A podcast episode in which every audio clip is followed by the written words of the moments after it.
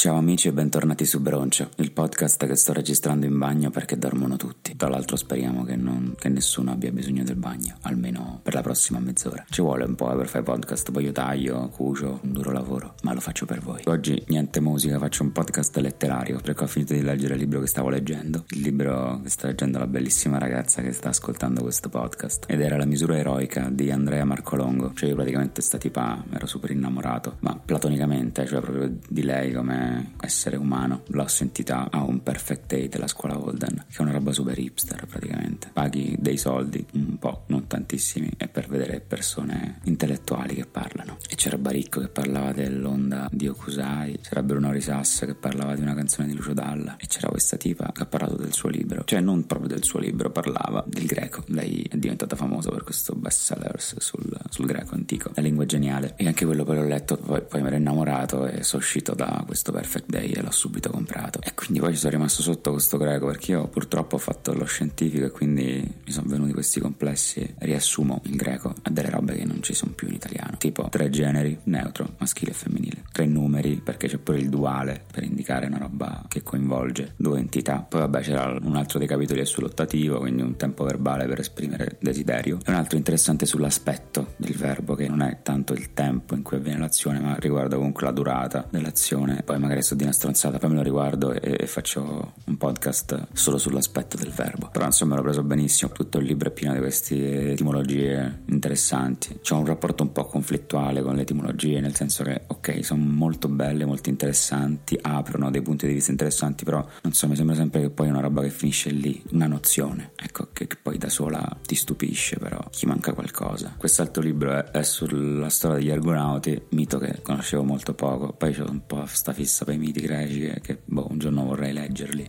per bene. Dai tempi di Pollon stavo in fissa per i greci, due miti greci, e anche Hercules Hercules e Pollon. Insomma, beh, sto Argonauti, e poi diciamo che ogni, ogni fase del viaggio degli Argonauti è un po' un pretesto per parlare del nostro viaggio, quindi ok, bello, forse un po' retorico a volte, un po' troppo retorico per me. C'è tutta la parte relativa al mito greco e a quello che poi rappresentava, che è super interessante. Poi insomma mi stupisce sempre quanto erano intelligenti sti greci, cioè cavolo, sono passati duemila anni, erano un botto intelligenti. Fra poco uscirà un libro nuovo di Andrea, purtroppo lei è felicemente fidanzata, vive in Bosnia, quindi il nostro amore non, non si realizzerà mai. Esce questo libro, però ecco, è un libro sulle etimologie, ci sono cento parole, l'etimologia di queste cento parole, quindi lo leggerò perché la amo, ma non so se mi piacerà. Lo scopriremo presto su una prossima puntata di questo podcast meta letterario. Parentesi per alleggerire un po' questo podcast così intellettuale e radical chic, è uscito il nuovo video dei The Jackal o The Jackals, e a un certo punto svelano anche loro che colluttorio si scrive con una sola T, e quindi anch'io adesso voglio svelare un'altra cosa che loro svelano in questo video che io non avevo svelato. Eh, tra l'altro avrebbero potuto svelare quella cosa delle cicale, invece non ne parlano, grandi. Però dicono un'altra roba sempre un po' simpatica, cioè che il gioco uno due tre stella in realtà originariamente era uno due tre stai là, e ha senso perché tu dici uno due tre, poi te giri e dici stella sta fermo. Poi dopo col tempo, tipo in piemontese è diventato stella e poi stella in tutto il mondo. Ma torniamo alla letteratura. In questi ultimi giorni stavo un po' in fissa con questo racconto di Calvino, che in realtà non è di Calvino. Qualche anno fa l'avevo scoperto online e veramente era citato in un sacco di blog, articoli, era citato come un racconto tratto da o alternativamente Gli amori difficili o Prima che tu dica pronto. E invece poi cercandolo sui libri di Calvino non c'era, quindi mi ero straintrippato cercando di risalire alla prima fonte di questo testo, al primo che l'aveva indicato come un testo di Calvino, e avevo trovato un tipo, gli avevo scritto e non mi ha mai risposto. Quindi è una roba veramente super misteriosa, perché veramente ma centinaia di fonti, in realtà è un pochino sdolcinato per essere di Calvino. Non si sa di chi è, c'è un tipo che l'aveva indicato nel suo blog come un testo di Calvino che poi ha corretto, ha scritto no, ho scoperto che è un anonimo, e ha scritto anonimo. Siccome non lo trovavo, sono andato a ripescare il mio vecchio hard disk e quindi ho aperto veramente un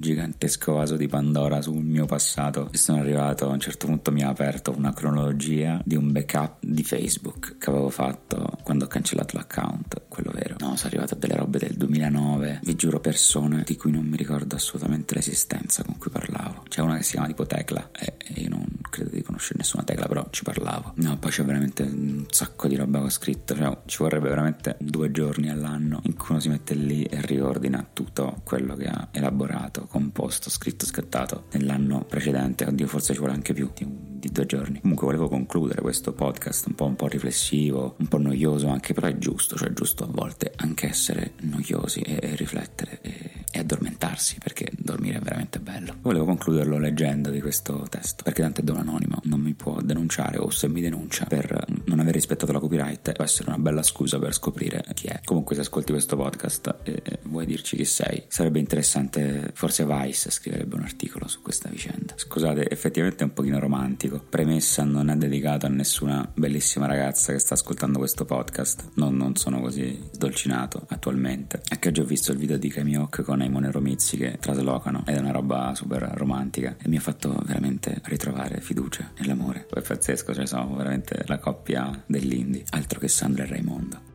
Resisteresti poco al freddo senza la fa estiva, ma sarebbe un'esperienza diversa, no? Poi ti riporterai indietro, come giusto che sia, ma per un po' ti porterai con me. Ti racconterai le cose che non avrò il tempo di finire di dirti, solo per quello, per trovare il modo che duri di più.